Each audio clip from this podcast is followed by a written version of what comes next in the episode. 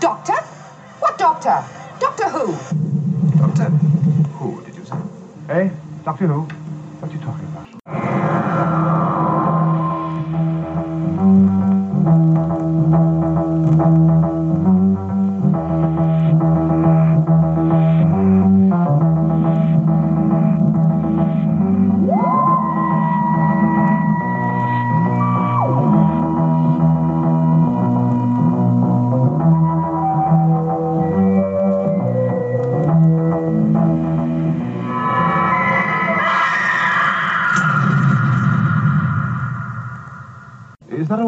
Or do you really know what you're talking about?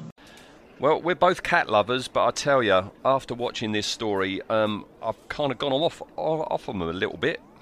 Yeah, this is it's weird to think this is the last Doctor Who made by the BBC, and they didn't exactly go out on a high. Well, they didn't know it was the end. This is the thing. Even when this was transmitted, everybody just thought, oh, yeah, back for the next season. I'm sure Sylvester McCoy and Sophie Aldred thought, oh, yeah, well, they did, see you next time. They certainly did, yeah. Because on the very last scene, that voiceover was added last minute, so there must have been a slight inkling that something... I wonder if, like, JNT had an inkling. Because he wanted it to end, didn't he? He wanted off of it. He thought as soon as Doctor Who ended, he would get all the light entertainment. He wanted the Generation Game or whatever was popular at the time, didn't he? Yeah, but blankety blank. Of course, it pissed off the people at the top of the BBC, so nope, he didn't do anything after it. What a feeble way of going out. I mean, oh, good Lord. Yeah, I did watch it. Upon transmission, I can remember, and things did come back to me as I was watching it. Things came back to you like a particularly bad meal. Yeah, Did you keep burping, going, oh, Hale and Pace. Oh, dear. Cheap people in Wellingtons. Good hunting. Yes. Would have been too easy. Seems we must always meet again. They do say opposites attract. But this is the end, Doctor. You see it? It's a power from that planet. It's growing within me. Are you frightened yet? No. You should be. You should be. It nearly beat me. Such a simple, brutal power, just the power of tooth and claw. It nearly destroyed me, a Time Lord. But I won. I controlled that force, Doctor. And now, at last, I have the power to destroy you. Last time, Seventh Doctor tale for the last time. Let's go, and so one last time we've got those god-awful credits. Yeah. I'm always stunned just how terrible they are. They haven't grown on me, and the kazoo music. Yeah. And our first shot is the crappy cat animatronic. I mean, I shudder to call it animatronic. Well, before the crappy cat, we get something else crappy, and that's that crappy top the guy washing his car is wearing. Oh yes. And I can quite, you know, I definitely 100% say that's crap because I had one just like it. I had one at that time, and it's awful to be reminded of such terrible taste. The follies of your youth. Absolutely. I don't get this beginning bit. I mean, I'll fess up straight away. The strongest episode is episode 1, I think. Mm. And it does have some really nice bits in it that we'll get to. But I don't understand this. So you've got this guy wash the car, and then the cat's there. And you say it's a cat. There. The puppet. It's a puppet. Is there on the wall. It's not exactly Salem, is it? I mean, come on. And then you get a monster's eye view of the monster, and you don't know what they are yet. And they're up high, it's good. Yeah. And the guy sort of, as if it's the thing coming at him. He's terrified. Yeah. And then when we finally see it, it's a woman in a old leopard skin coat on a horse. Yeah. Why is he terrified? Why wouldn't you just naturally assume this is some idiot dressed up? Maybe he's terrified because he thinks the production of Cats has come to town. Oh, it could be. And he's having Andrew Lloyd Webber flashbacks. Yeah, perhaps, I mean, he might be frightened of cats. Or perhaps he realised, he goes, oh my God, Doctor Who's in town.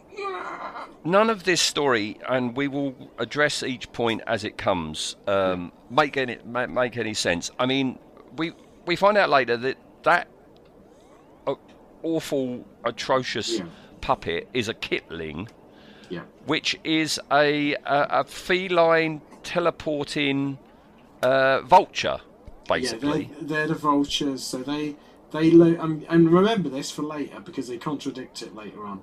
So the Kitlings can transport to other planets. They look for food. Presumably, I don't know. How intelligent they are, but they're looking for someone on their own that won't get noticed. So they decide to do this bloke in the middle of a street. Yeah, on a Sunday afternoon. I don't know about you. I can't go and empty my bins or put something in the bin without 12 curtains twitching. Well, this is a new Who problem, but I didn't expect it to be in classic Who. There's sod all. I know back in the 80s, I mean, Ace will say very shortly, there's no one around, it is Sunday. Yeah, Sundays people stayed in, didn't they? But there must be more than one bloke washing his car. Yeah, I mean, Sunday, it wasn't necessarily that you stayed in, it was the fact that you couldn't go anywhere because nothing was open. So you would do things like wash your car, or mow your lawn. Yeah, no one. Just this guy's on his own. These Kitlings, they locate prey. The cheetah people turn up on their horses. Where do the horses come from?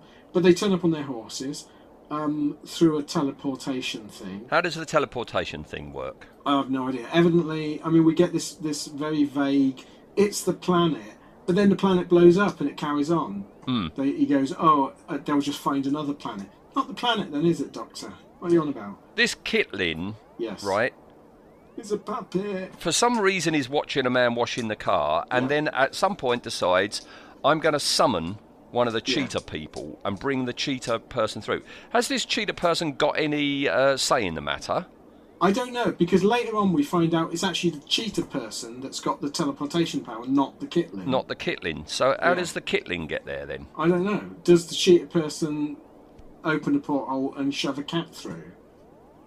And why Perivale? Why now? Why? I mean, the Doctor and Ace arrive. This always happens. I mean, we can't grumble. It's a staple of Doctor Who. They always arrive just as something bad is happening or about to happen. But I don't understand this, because we're later going to find out that this Kitling is somehow psychically linked to the Master, who's on this other planet, who can telepathically command the Kitling to go places. So I'm presuming it's the Master making him watch the man washing the car. So it could be the Master's telepathically said to the cheetah people, send your Kitlings to Perivale. Even though I've never met this Doctor yet, Ace, I know that he's got a companion that comes from Perivale. Well, there's the next question. What the bloody hell is the Master's plan? He can't know that the Doctor's going to be going there at that precise moment. Supposing the Doctor never turned up, what was he going to do? Just sit there in the shade. In his little tent. Going, hunt, my pretties, hunt. And all the other cats are outside going, what the hell are you doing? He's off his trolley. I do like the effects of him in the shade with the glowing eyes. That's a good. And they've done something to his voice as well. Yeah. So I guess everyone goes, it's the Master. But yeah. They're at least making the effort. Better than what we had last time with him with his silly little hat on and his fat suit. I mean, he's in the dark, so he might be wearing a hat. We don't know. The other thing is we get the guy backing away in terror, and we hear the hissing of an alien. Yes. But when we actually see the cheetah people, they don't hiss. Maybe it's the horse farting. Could be, yeah. That would scare you, wouldn't it? Horses, very, very notoriously large farts. So, could be. Perhaps you've hit something there. Mm. There's lots of things I'd like to hit in this story. Well, the Doctor and Ace immediately whinging again. I can't warm to Ace. No. We've given it a good old college try, haven't we? But no. She wants to see her friends, so they go off to this youth centre, don't they? What's up with the focus on these scenes? Does the camera guy just go, that's good enough? Half the scenes are out of focus. It's just so weird. It could be just that perhaps the cameras are using a cheap. But, Ace wants to go off. She to be fair to Ace, I agree with that. It feels like she's embarrassed by the Doctor. Mm. Because she just wants to go. She don't want the Doctor to meet her friends. Although when we later meet them, perhaps it's the other way around. She's embarrassed by her friends. But yeah, it feels like she's embarrassed by the Doctor. So she says, "I'm going to go off," and no matter what, I'm so torn on this because I've met Sophie Aldred. She's a lovely lady. She does so much for Doctor Who, but I just don't buy any of this teenage speak. Yeah, but at least she's dressed better now. Yes, that's true. Yeah, I'd forgotten old Julian Holloway's in it. Yes, yeah, he's all right. I like him. He's not a bad character. To me, he's just Carry On. He was in loads of Carry On films, wasn't he? Yeah, yeah. He was sort of the towards the end lower tier Carry On when the main started dying off. Yeah. He started to do a bit more in them, but yeah, he's a good actor. I quite like this character. Yeah, it's a character we've seen 1,000 times before. The braggart, reservist military guy that thinks he's a soldier and has never seen action in his life. Yeah, very, very, very stock character, but he's interesting enough. I quite like it. Weird, there's no... everything's on location, isn't it? Every single scene is on location. Yeah. Very strange. There's nothing studio at all. No. So we get, like, the inside of a community centre. God, that brings back memories. Yeah. 1980s community centres. Everything is just that side of tatty. Well, apparently it was a very nice one and a very clean one, but they actually had to make it look tatty. They put all the things that are boarded up and stuff like that, yeah. Now, we get a scene I don't understand. So the Doctor, he's already sensing something's wrong. Yeah. He's seen the cat and thought, that's something unusual about that glove puppet. But then he finds captains kicking about. Who's feeding the cats? Where have they come from? No. It's only later on that he decides to attract the cat by trying to get it to eat cat food. Yeah. But who's feeding them already? I don't know. I mean, you say about the cat food. I mean, we have the corner shop scene with Hale and Pace, I guess the only function they have is to have this one scene where they help the Doctor choose what type of cat food. I mean, it's come to this, has it? Well, this is, I suppose, again, classic JNT, isn't it? Because I remember at the time there was Hale and Pace were pretty big. I must admit, I never found them funny. But they were pretty big at the time, and this did get column inches. This got into the paper because Hale and Pace are in Doctor Who. It's a cough and a spit, isn't it? They don't do anything, but they are horribly... Well, the one without the beard tash, he's embarrassing. Yeah. Because he's doing his stock character of the thick guy. Yeah. The guy with the tash, shows how famous they are. We've no idea which one's which. Yeah, the one with the tash. I just remember him. The only thing that I like him in is in Filthy Rich and Cat Flap. He was the game show host of Sounds a Bit Rude. Yeah, you're right. Which is about where he should be. Not in Doctor Who. This is meant to be a serious drama, and you've got this protracted scene where they're trying to explain to the Doctor what's the best cat food to get to buy, and it's just protracted. It feels ad-libbed. God help if this was written. It's just nonsense filler. Why is this Kitling behind the cat food in that shop? It jumps out. It's hiding behind the cat food. Perhaps the Masters sent it there. Jump scare the Doctor, my pretty. But yeah, so it's killed his cat in the back. He didn't hear anything. No. Perhaps he used a laser gun or something. It's got freaking laser eyes. And then it goes and hides behind the tins, which there isn't room for it. No. Because that is literally the wall of the shop. Yet when they film it, it looks like it's a centre aisle rack, so it scares him, and then he goes off to try and catch it. But I don't know what the Doctor's plan is, other than this cat is a bit weird. Oh, this is... Which it is, to be fair. It's odd, isn't it? I mean, yeah. I mean, that's when Ace, while he's trying to, you know, he's setting out all the cat food, Ace meets the stuffed puppet. Yeah. And, yeah, suddenly you've got a crap cheetah person on a horse. Yeah. He's just there. Yeah, Ace goes off, and you've got the world's feeblest horse chase, which is basically this horse person on a horse going round and round a cheap playground. I've said, as I said to you last week when we were talking, I read reviews online of this, and this guy compared it to Planet of the Apes. What? Because of this one scene? Yeah, because of a cat instead of a monkey. This is seriously being compared to Taylor being chased down by the gorilla soldiers. Yeah, the first shot of the gorillas, you know, in the cornfield when the horse pulling up. It's like, really? Oh. That's not only pushing it, that's like pushing it over a cliff.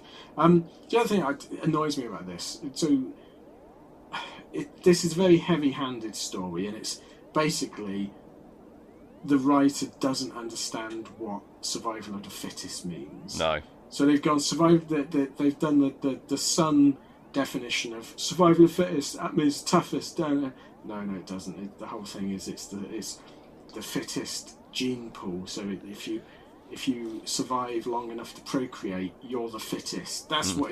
But they go with this thing of you've got to be tougher. There's always something above you on the food chain. Mm.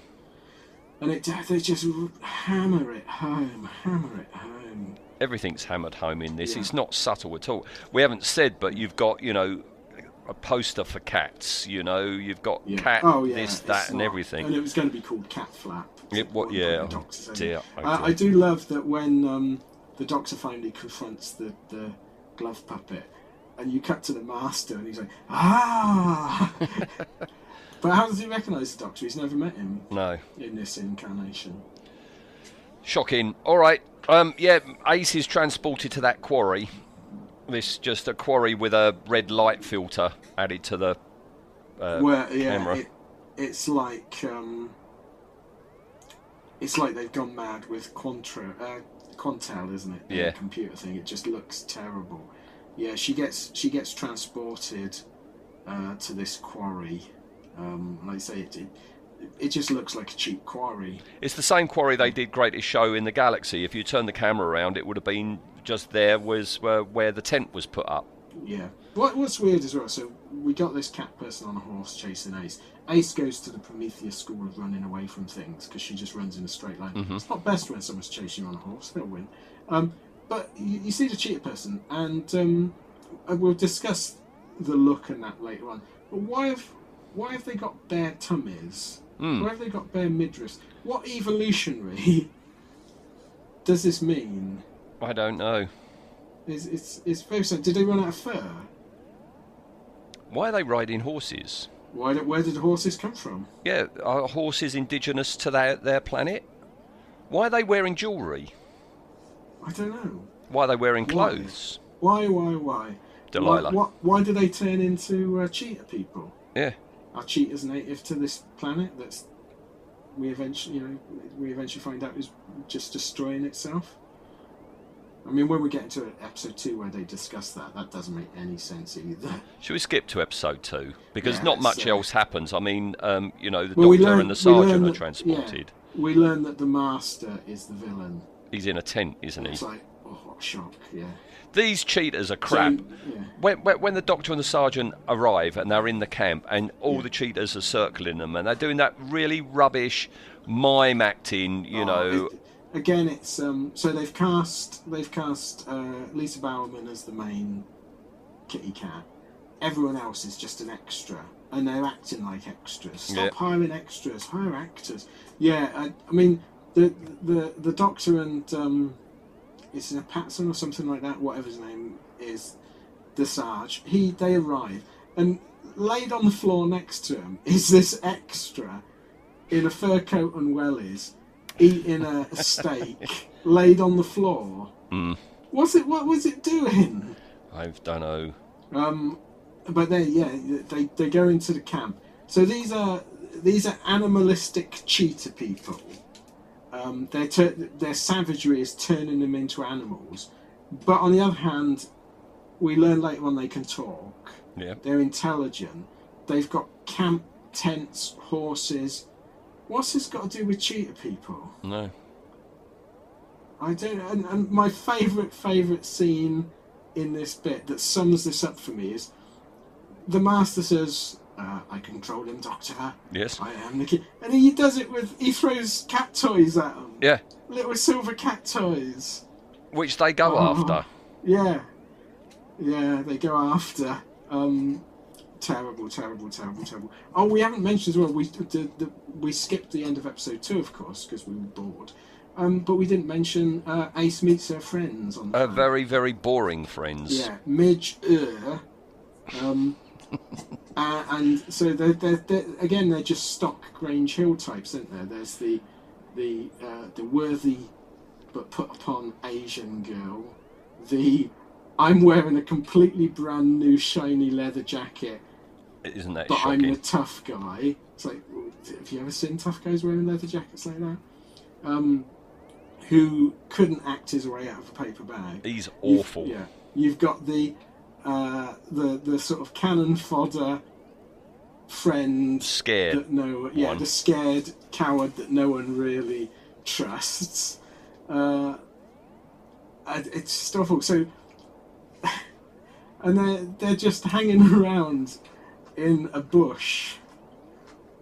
And they get occasionally picked off by the cheetah people. They try trapping a cheetah person as well, don't they? Oh, God, that's awful. It's pathetic.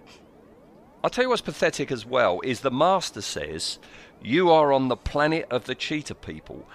They couldn't even be bothered to give the planet a name. It's just Planet of the Cheetah People. Yeah. And that's what they're called, the cheetah people. And the doctor, the doctor tries to save the Sarge's life. Because in this, the doctor is completely useless. His entire method is to shout at people. Oh, yeah, it's the snarling Sylvester, isn't it? Yeah, and he's like, "Stand still." So he decides to distract the cat cheetah people by juggling. Oof. It's like, oh, God. But he then steals a horse, rescues the sergeant, and the master and these lethal cat people. We find out these are the most lethal life forms in the galaxy. Just stand there, watching. That bit where they're going down that little gully and the cheetahs are like laying down on the top, feebly reaching their arms out. It's atrocious. Yeah. It is. In my notes at this point, I forgot. Oh, it's gone silly. Yeah. How did the master get there? He obviously was caught by a Kitling. He must have been I mean, what was he doing trying to pet a stray cat? Like when was the last time we saw the master? Before this would have been Trial of Time Lord. Yes. So he was stuck in the Matrix. He was in the Matrix in that.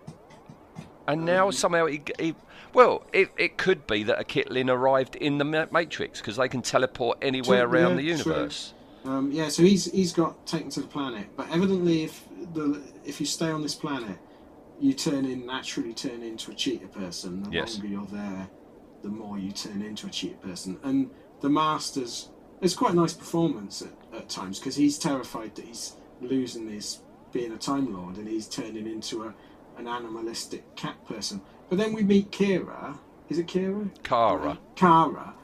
We meet Kara, who's completely intelligent. Yeah. Has little chats. So I don't know what he's sort of worried about. But, yeah, they walk through this valley of the pussycat. That's meant to be a valley of death, but it's not. Yeah, valley of death. Into the valley of death road, the tracks that we've got as heroes. So he's walking through and the doctor's saying, "We want to be quiet. Don't. I don't know whether he's ever met a real cat. It doesn't matter what you do; if they want to attack you, they will. Yeah. At 3 a.m. And it's sort of working, but then they trap a milkman. Yes. And the milkman turns up, and that's quaint, isn't it? A milkman. Do you ever still have milkmen? No. No, I'm not seeing a milkman. Perhaps they were all eaten by cats. Could be. Don't know. But yeah, the master brings this milkman here so that the cats go into a killing frenzy which consists of the milkman kneeling down and the cat extras batting him slightly. That's all they do, they pat him. Pat him, yeah. Yeah. How does this work that when the cheetahs fight each other, they destroy the planet? How? What? How? Why? How does this happen? I don't know. You have a fight and you destroy the planet a little bit more. Yeah, so let's talk about the planet a bit then.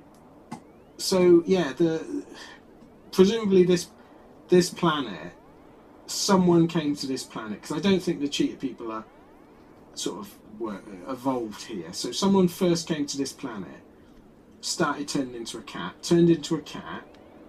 then found the Kitling, but the Kitlings might be the natural inhabitants of planets, we'll let that off.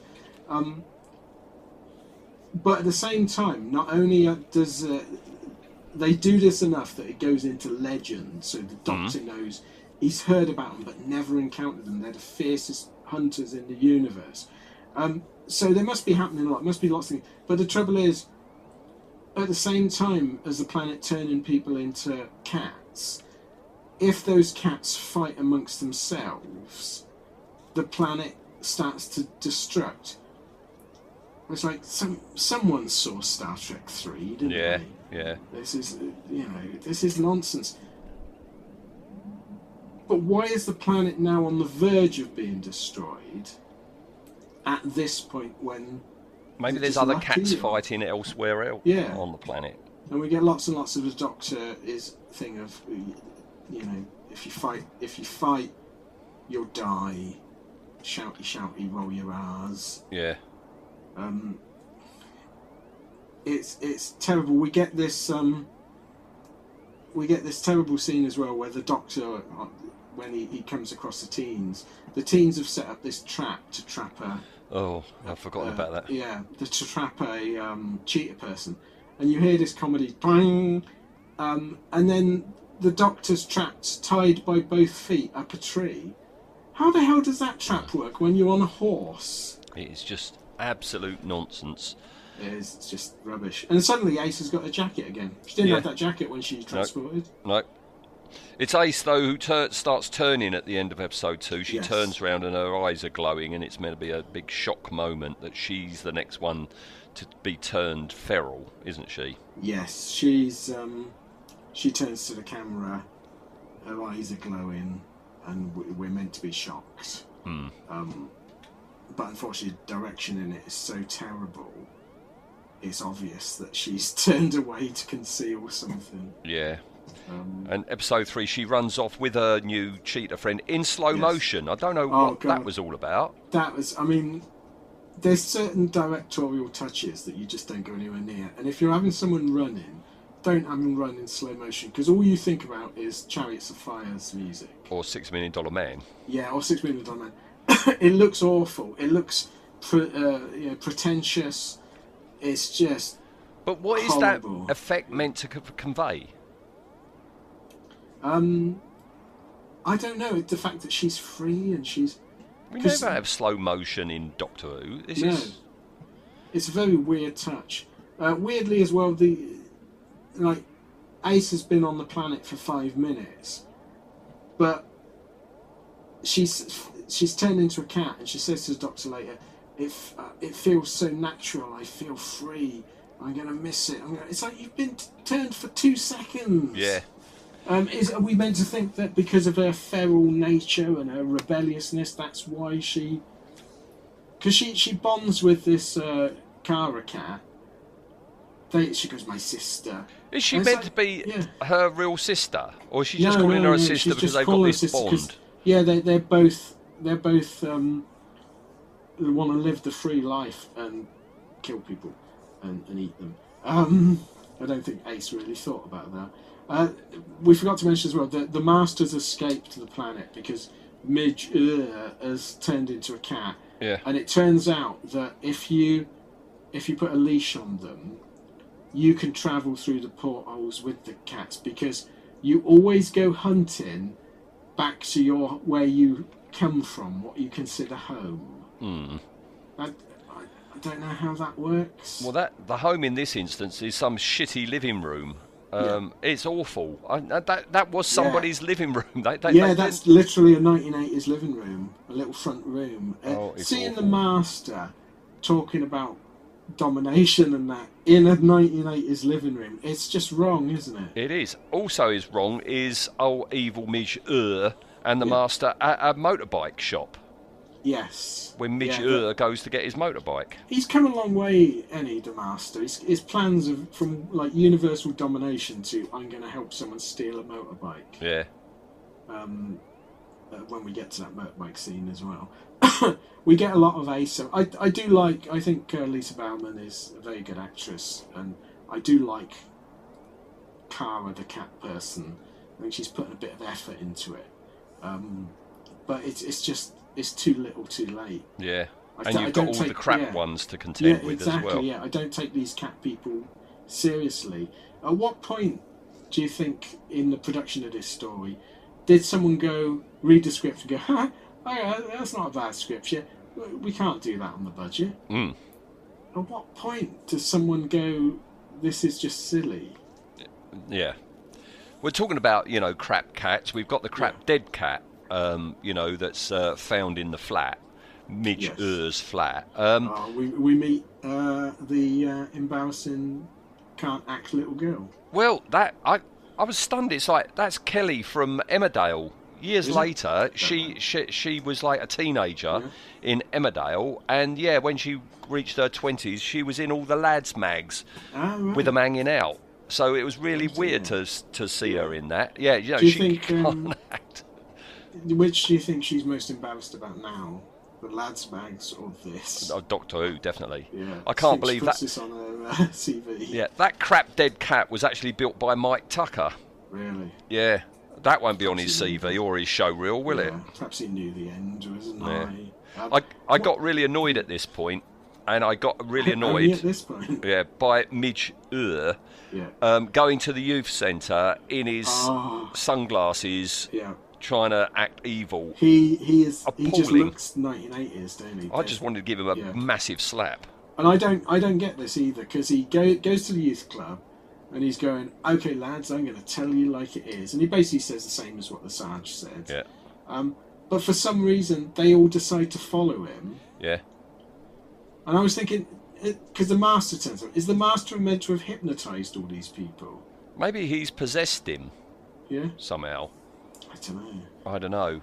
But also, when he turns up and he starts talking to him and he's got his sunglasses on, you can see he hasn't got his fake fangs in. No. They're only put in for the close-up shot where he takes his sunglasses off. Yeah, I thought that because I thought, it's an interesting. Perhaps in this the fangs come and go.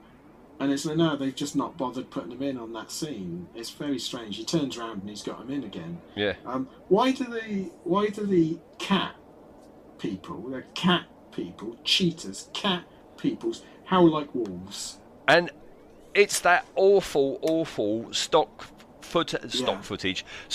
recording of wolf howling. Yeah, it's that wolf howl with that little, and it goes up at the end, doesn't it? And it becomes almost a yelp. I've heard that in so many cheap horror films. It's just it's so doesn't fit. I mean, why couldn't you get a cat howling? Get a fox having sex, that would scare people. So the other kids, the youth, youth club, they're all about 40. Yeah. But they kill the Sarge, don't they? And the Doctor and Ace come in, and the Doctor's like, he's such a git. He's not the hero we know. Would Pertwee stand around while this was happening? He would be laying into those cheetah people. It's terrible. And somehow, I don't know how this happens, but they go from the youth centre to up on that hill where Midge Ure's left a bike. How did they know to go up there? I know. So so Midge must have gone, I'm going to steal two bikes. I'm going to ferry one up. I don't know how he did, because he must have rode it up to the hill. Well, maybe the Master had the other one. Down. Oh, I'd love to see the Master on a motorbike going at 3 miles an hour. It's too fast. Where's Adric? And then the Doctor goes, "It's time to finish this." What? So you see a motorbike, you don't naturally think, oh, it's going to be a gladiatorial contest. I'd go, it's a motorbike. But it's a gladiatorial contest. Yeah. After all, for some reason, the Doctor decides to get on the motorbike and go head-on towards Midge Ure on the other motorbike. And yeah. They explode each other somehow. Yeah. Yeah, we get this massive explosion. And you can see the bikes hit. Big old explosion. But we're then meant to believe that Midge was thrown 10 feet away. Seems to have survived it. The Doctor's thrown and lands in a lucky sofa, which must have been just over the hill. Yeah, just over the hill. But so the Master comes up to Midge, and he goes, "Oh, Midge, you're not done very well." He says, "Remember, survival of the fittest. You want to keep the gene pool." So Midge goes, "Okay, I'm going to die," and dies. Mm. What the hell is going on? I don't know. Did you know about that bike stunt? The stunt guy doing it was Tip Tipping, you know, who we've talked about, you know, on Alien in character. Is that why the sofa's there? He brought his brother, Fly Tipping. Yeah. Very good. No, he walked off the set. He had a big argument. Really? Yeah. Like, this is shit. What the hell's going on? Well, they did the stunt all right, and you know, everything went fine. But no, he had an argument with John Nathan-Turner because John Nathan-Turner had brought in Eddie Kidd. Oh, God. To do it, right? And Tip Tipping walked off because Eddie Kidd wasn't a member of Equity. No. Also, Eddie Kidd, one of the biggest egos on the planet at the time. Wasn't he? Till he had his accident. Yeah. So what happens next then? Oh, yeah, Ace thinks the Doctor's dead. Yeah. And she wants revenge, but she knows she mustn't fight because she'll turn into a cheetah person. Yeah, if she fights one more time, I mean, she hasn't fought much now, has she? But yeah, if she hunts once more, she will become a cheetah person permanently. Which I don't know whether is that what the Master's trying to get her to do. Oh, I don't know. But then she finds the Doctor alive, and the Master takes the Doctor back to the planet. And it's like, hang on, didn't they just say that you can only travel where you're to your home and that? So does the Master now see this planet as home? I don't understand. That doesn't fit with what we know of the Master. That's how he wants to spend the rest of his regenerations on that god-awful place. On an unconvincing special effect quarry. So he starts fighting with the Doctor, and the Doctor does that. For some reason, always used in documentaries as a classic line where he says, "If we fight together, we'll die together." But he can't do gravitas. It's awful. Yeah, it's just terrible. And then he gets transported back just outside the TARDIS, and him and Ace go, no, back to the motorbike. And it's like, before you got transported to what you considered home, which is the TARDIS, but now do you consider a council tip home? You've missed out that when he arrives back on Earth, we have the first instance, I think, in Doctor Who's history of a chav. This is predating Rose, because this chav comes out and starts moaning about all the cats fighting around. Yeah, I think she was from EastEnders, wasn't she? Didn't she? She was on EastEnders. Oh, was she? So that's another cameo then. Yeah. Do you think young Russell T. Davies was sat watching this and going, "I rather like these chavs. I'm going to put them in my programme." Yeah, she comes out, and for no apparent reason, moans at the Doctor about the noise of the cats. The cats fighting, because cats fighting sound like someone on a horse, I suppose, or a motorbike explosion. I don't know what sort of cats they have there. It ain't good, is it? No.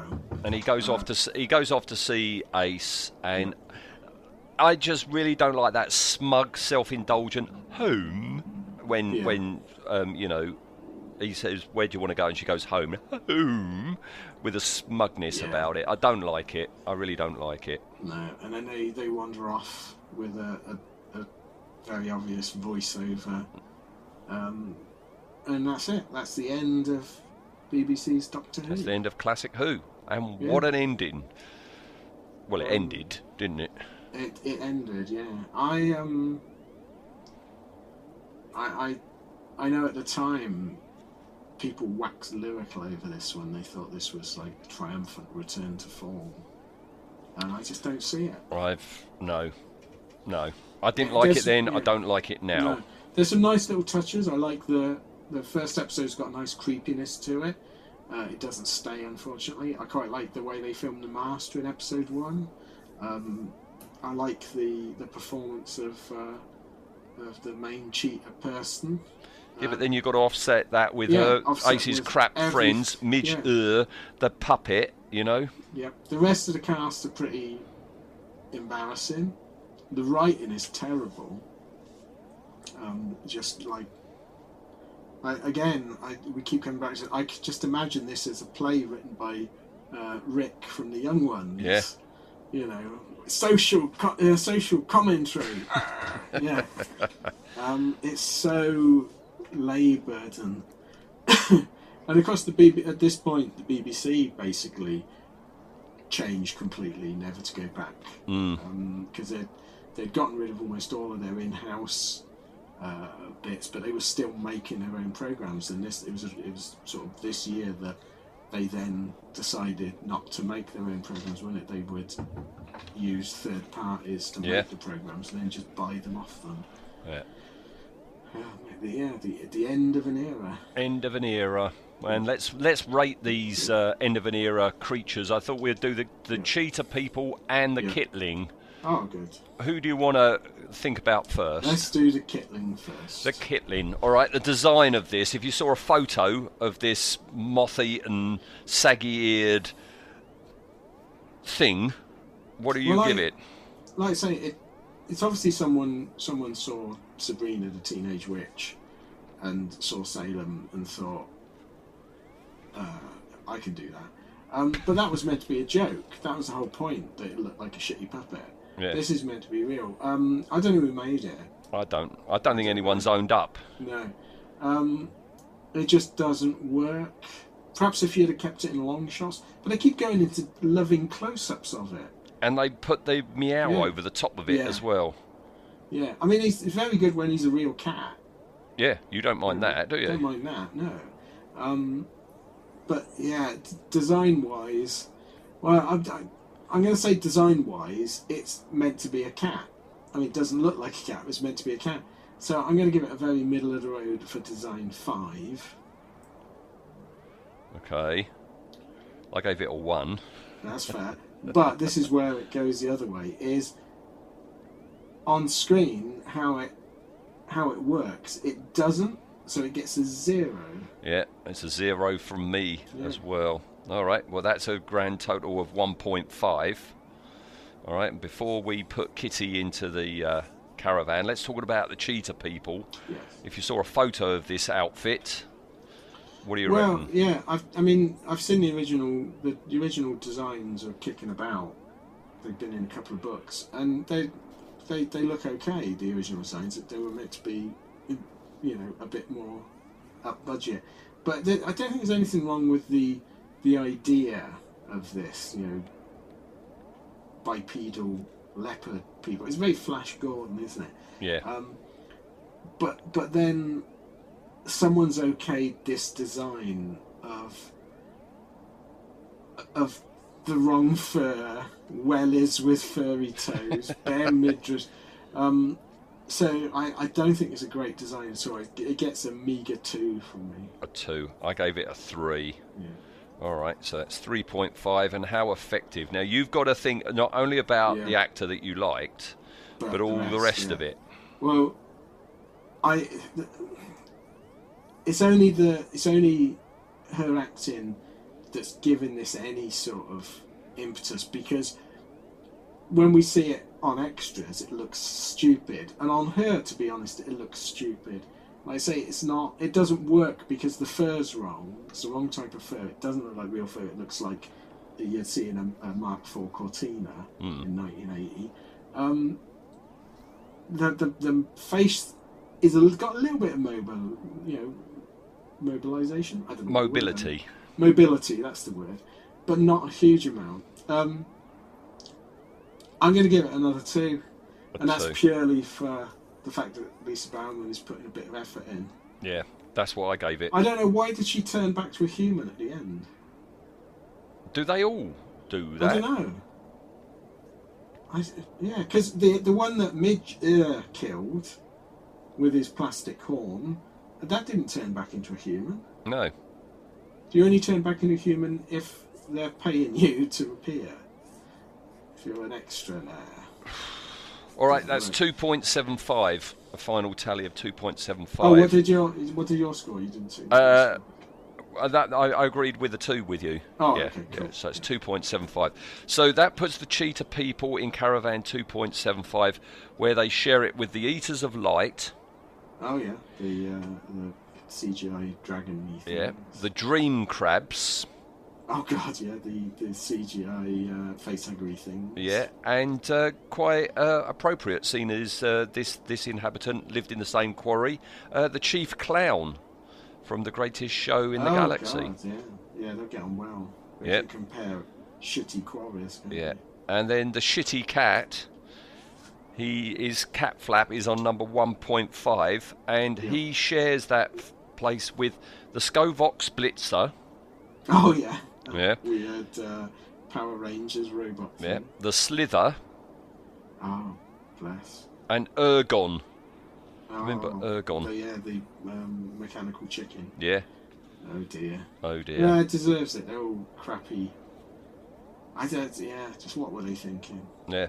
I am, you say crappy, and I think this is truly a crappy story. This is yet another DVD that I bought for this show, and the weekend is going to the charity shop, because I know 100% I'll never watch this story again, and so, bye-bye. I feel so strongly about it, I'm putting it on my bottom 3. Oh, right. No, for me, it doesn't go on my bottom 3, because... like I say, there's a couple of little bits I do enjoy in it.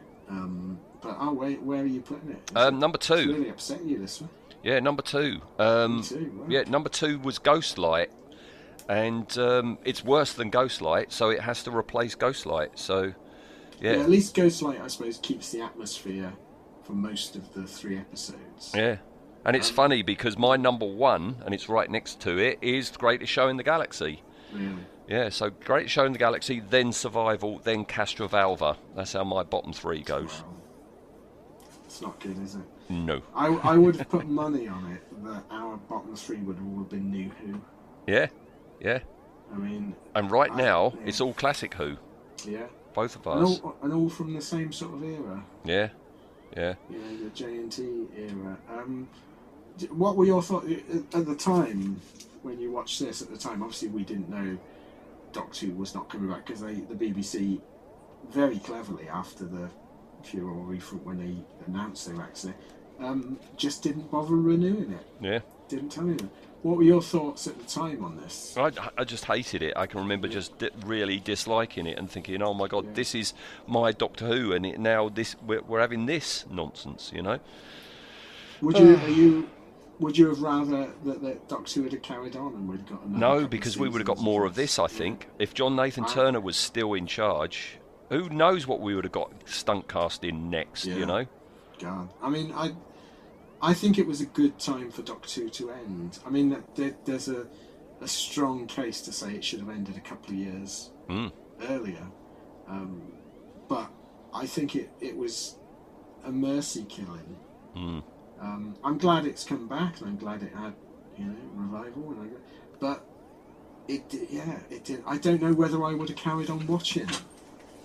No, because it's a downward slide, isn't it? I think it would have carried on going down and down, and the budget would have got smaller and smaller, and yeah, it's very much a case of. I think certainly myself, I'd had perhaps 2 good stories, or 2, I won't even say good stories, but 2 stories I wasn't embarrassed by in the last 3 years. Yeah. I think the last one, trying to think backwards, what was the last story that I enjoyed before Survival? And I think it would have... Yeah. No, I... No, no. For me it wasn't. No, I think, remember, is it... What is the Sylvester McCoy Dalek one? Remembrance of the Daleks. Remembrance of the Daleks. That would have been my last one that I enjoyed, I think. But did you enjoy that because it was the Daleks? Or yes. Because it was nothing to do with Sylvester McCoy or Ace. No. I know this era has its huge fans, and fair dues to them if you're getting enjoyment out of this. Yeah. Well done. But they just don't work for me. No. They didn't work at the time. They don't work now. I find them quite embarrassing. There's no fun to be had out of it. Usually, you know, we can... You know, something's pretty awful, but we get a bit of fun out of it. But this wasn't enjoyable in the slightest to watch. Because we've, you know, all of Doctors have had below par episodes. But when you get an entire run of below par stories, it does sort of put you off a bit. Yeah, yeah. But yeah, so that was it. JNT was gone, the Doctor was gone. It's just a shame, so much effort put in to no avail, isn't it? Yeah, yeah. That was the thing. The viewing figures were just dismal at this point. Yeah, bad time. What is it they call it? The wilderness years or something. Yes, yeah. And it was until 2005 when it comes back, and that's where we're going next time. We're going to New Who, of course, to the 10th Doctor. Are you aware, has it occurred to you that it's your choice for the 10th Doctor? Yes, I actually made a choice. Yeah, I forgot to check with you to see whether you remembered that or not. I had forgotten until this morning. I thought, okay. I've got to pick a 10, haven't I? Clues. Hopefully this story won't wind you up. Right. Is it got clockwork people in it? It has, yeah. Yeah, I know there's clockwork people in a tent. Yeah. Can you remember which story? I don't know if you were watching at this point. No, I watched them with our son. Oh. No, you're going to have to help me out. It's The Girl in the Fireplace. Ah, right. Which is generally... it's going to be an interesting one, because I've not seen it since it was originally on. Generally regarded as one of the finer... Tennant episodes. Isn't that the one with Lady Penelope in it? Yes, yeah. So Sophie Miles, yes. I think just afterwards, David Tennant was going out with her for a bit before he met. He's a rogue, isn't he? He's a charmer, isn't he? People like those thin, tall, gurning Scotsmen. Yeah. But yeah, it's generally got a good. So hopefully we'll get a little bit of enjoyment out of it. Okay. Yeah. No. Okay. That's interesting. Yeah. I watched it the once and I haven't seen it since. So hopefully, I mean, we've had some duff ones just lately. Maybe New Who will bring us back up a bit. New Who will bring us back. Perhaps that's a good choice. I think we're in one of them sort of seasons. Yeah. Well, anything after Survival's going to look all right, isn't it? Yeah. I mean, it's just very strange to think that, that's Sylvester gone for us, isn't it? Yep. We haven't got that many Davisons left. No. And I think we've got one Patrick Troughton left. I think there's only the faceless ones left of Patrick Troughton. Oh, I was thinking the other day, we have this rule on this show that we don't do the historicals. Yes. I mean, it's self-imposed, so if you want to change it, we certainly can. No, I was going to say, with Peter Davison, isn't Black Orchid... There's no monsters in Black Orchid, is there? No monsters. Well, there's a guy with a rubber mask on, but he's just a human. There's no... I suppose you could rate him. The villain has got a bit of latex on him. Well, let's do it, because otherwise I won't choose to watch Tegan doing the Charleston, so all right, we'll keep that one on the to-do list then. All right, okay, all right, that's us done for tonight. Good stuff. So, good stuff. Well, it wasn't good stuff, no, but at least it's done and it's out the way. Normally, if someone has said to me, "There's Doctor Who story," oh good. It features giant cat people and little cats running about. Oh, I love that. Right up my street. No. There's a reason that you never got any sort of like puppet version of a Kitling for sale from BBC Enterprises. Yeah, New from Character Options. The dead cat in the post office. Yeah. It's, I'll tell you what, it's only just occurred to me now, but the believability of that is on par with Bob Carolgees and Spit the Dog and Cough the Cat. Yeah. I would rather see Spit the Dog and Cough the Cat than Kitling. In fact, there's a director's cut where it cuts to, you know, at the beginning there's the cat hissing on the wall, and then it cuts, the camera just moves left and there's spit sat there. Nah, I tell you what would have been even better would be if it was Bob Carolgees as the shop owner with Spit the Dog. That would have been alright, because he's a much better actor than Hale and Pace. Yeah. You know?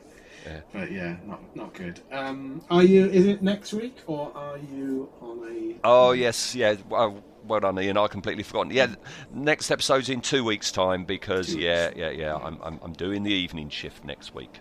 Right. All right. Okay. Well, thank you, listener. Thank you, Ian, and see you in a couple of weeks. Thanks, Ian. See ya. Bye.